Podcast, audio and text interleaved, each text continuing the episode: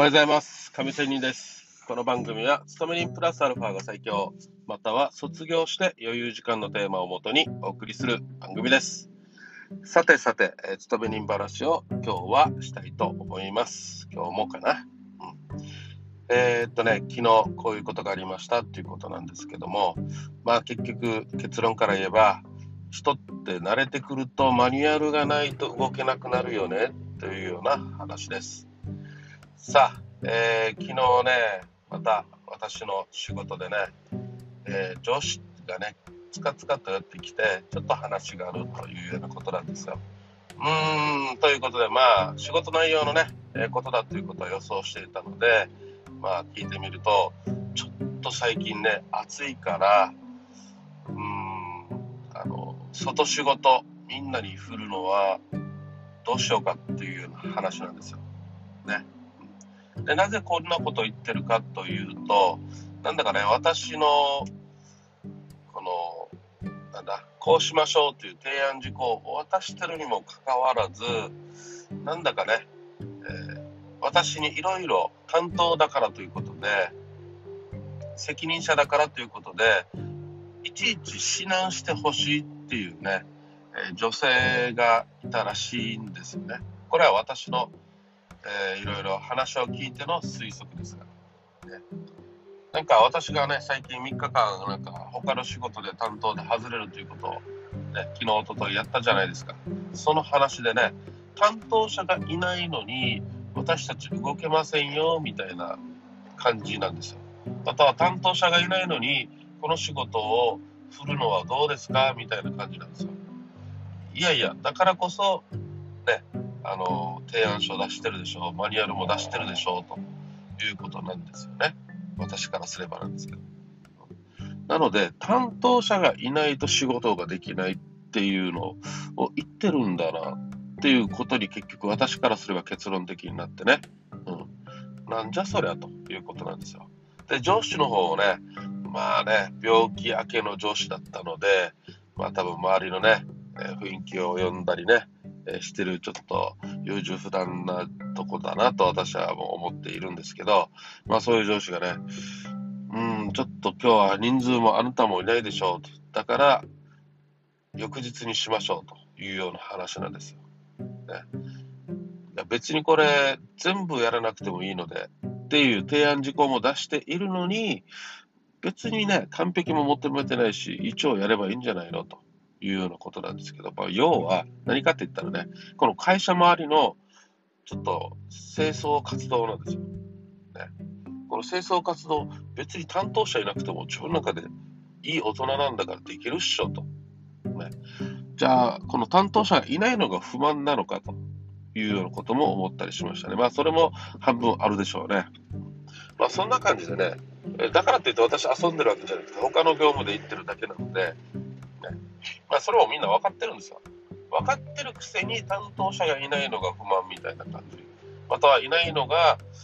指南役がいないのがどうのこうのって言ったんでしょうね、上司にね。もうこれ自体がもう無駄だなと、つまらんなと、ね、だから全部きれいにしなくていいよと言っているのにもかかわらずということなんですよ。まあね、ちょっとがっかりしたのはまず上司ですね。いちいちこんなことでね、まず、ね、まあ、要は人数も少ないんですよ。少ない人数で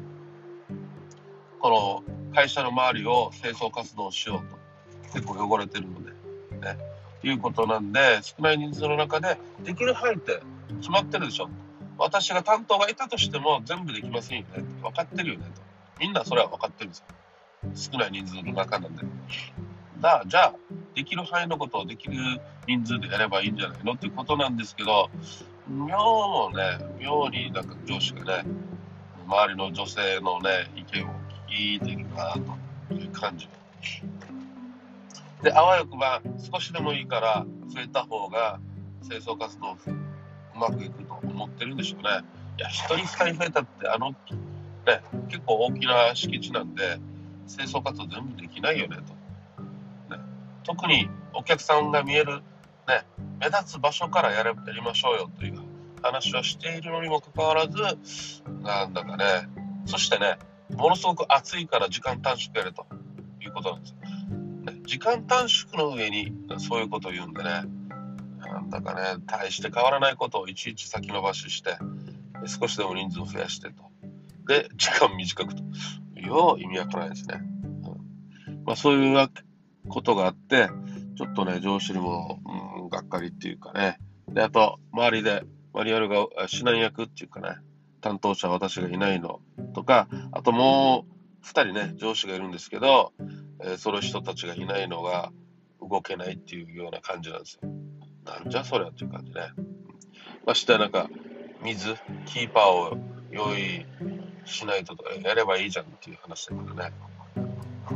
まあそんな感じのことがありました。まあそれなので、まあ要はそういう担当者がいないから仕事をしなあのこの日にはしない方がいい、まあ、確かにそれはありますよ。だけどこれ何かの大きなね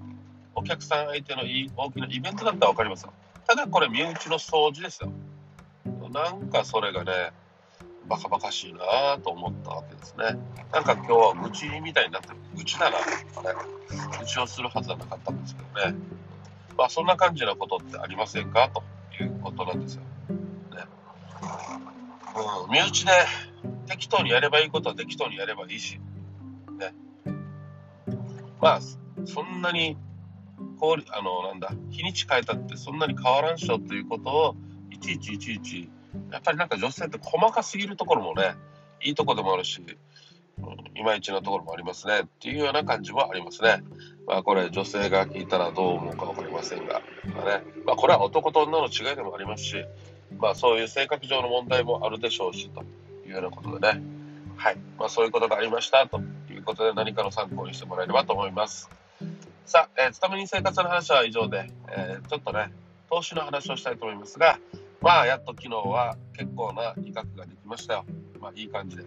でね、今思うことを頭で整理して言いますと、やっぱりっていうとね、あのよし勝てるっていう時にやったら勝てますね、はい。でも勝ちがね続いてくるとやっぱりポジポジ病になってね、それが見えなくなるんですよ。ポジポジ病、本当に勝てるのどうなのか、ね、ポジポジ病なので、いや勝てると思ってるんですよ。思い込みなのか、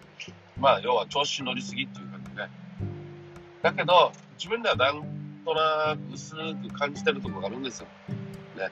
いやこれはただの惰性でポジション持とうとしてるでしょうと。じゃあ次調子に乗りすぎたら負けるよと分かっていながらやっちゃうと、本当に調子に乗りすぎてるということで、えー、やられちゃいやられたりしますね。まあ、そういうことの、えー、最近の気づきということで、今日は草むに生活と投資の現在ということで話をしてみました。それではまた明日。See you!